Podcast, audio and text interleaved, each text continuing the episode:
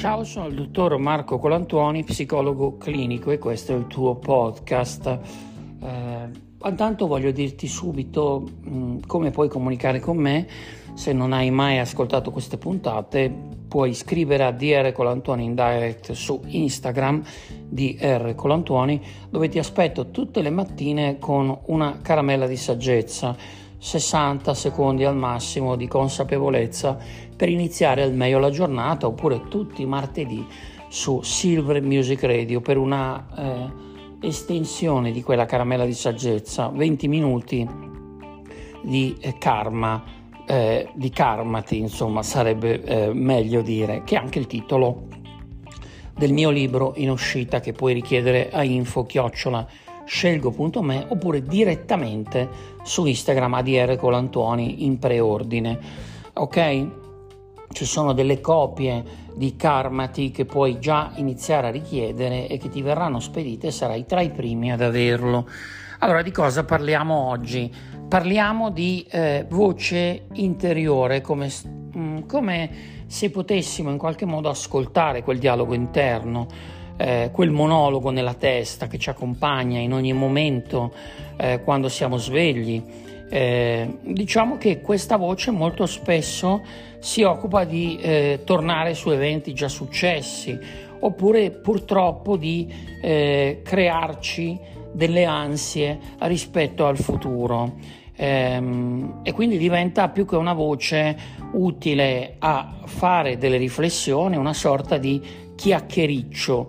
un, um, una voce ridondante capace di assorbire le nostre attenzioni ed impedirci di affrontare i compiti. Diciamo che um,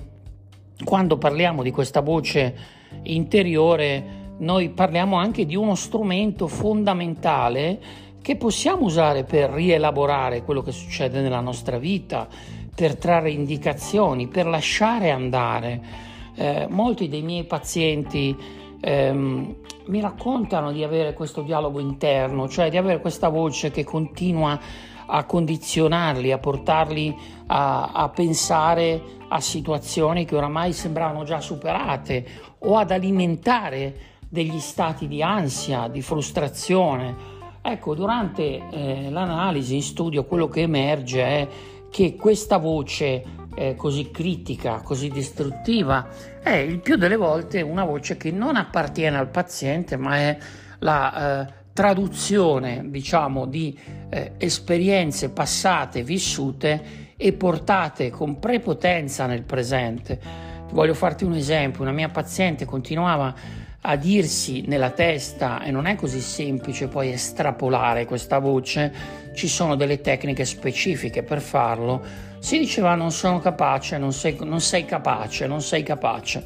Ecco, la, il lavoro eh, con lei fece emergere una cosa molto interessante, il tono di questa voce era il tono di una figura che era stata molto importante nella sua vita, nella prima infanzia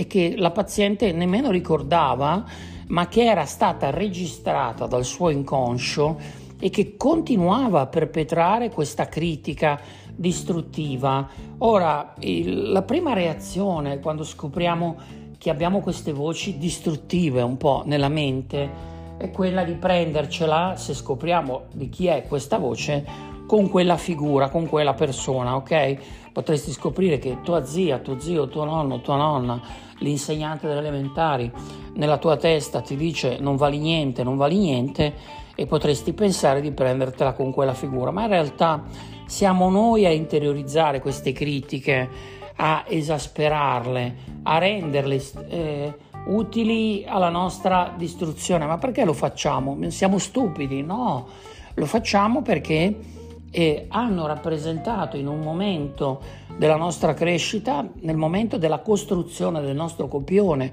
esistenziale, un sassolino che si è piazzato lì nella nostra scarpa e quindi tutte le volte che cerchiamo di camminare dritto e di andare verso un obiettivo ci sentiamo scomodi, come se questo sassolino continuasse ad essere presente, ad essere disturbante, ok? Quindi sicuramente la prima cosa da fare è capire che cosa ti dici nella testa e per farlo puoi chiudere gli occhi, immaginare di vivere una scena nella quale ti senti bloccato, bloccata e sentire se ti stai dicendo qualcosa e poi provare a riconoscere quella voce, ma questa è un'esperienza un po' più profonda che si può fare in studio e se avremo modo di incontrarci probabilmente lo avrai modo di partecipare a qualche mio seminario, lo farai e scoprirai anche che è molto utile farlo. Successivamente possiamo eliminare questa voce che costantemente continua a giudicarci, a dirci delle cose, ad essere depotenziante e il terzo step possiamo costruirne una, cioè possiamo creare una voce nella nostra testa che ci dia dei messaggi positivi piuttosto che continuare a utilizzare una voce che usando un linguaggio depotenziante ci dà dei messaggi negativi. Dunque, la voce nella testa, primo step, capire di chi è, se è depotenziante e in questo caso eh, eliminarla e trasformarla oppure creare una voce potenziante. Naturalmente ci sono anche persone, molto raro che non ne hanno, di voci depotenzianti nella testa, eh, però devo dirti che non mi è quasi mai capitato di incontrarne.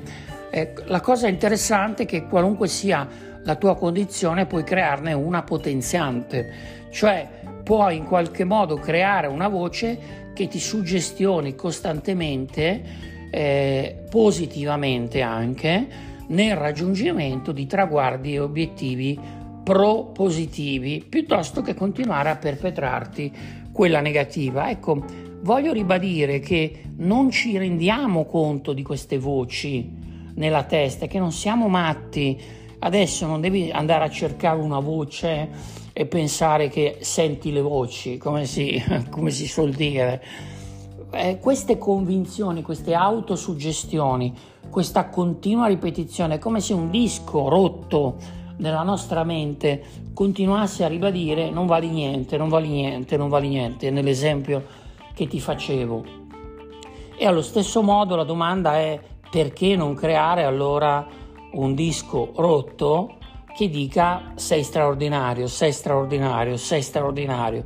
Eh, quando lo dico le persone mi guardano e mi dicono eh vabbè, come se fosse facile, ma eh, è facile esattamente e tanto quanto lo è crearti nella mente una voce depotenziante e se sei stato in grado di portare avanti per anni una voce depotenziante, per quale motivo non potresti crearne una potenziante, positiva,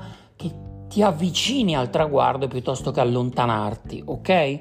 Bene, se hai domande su questo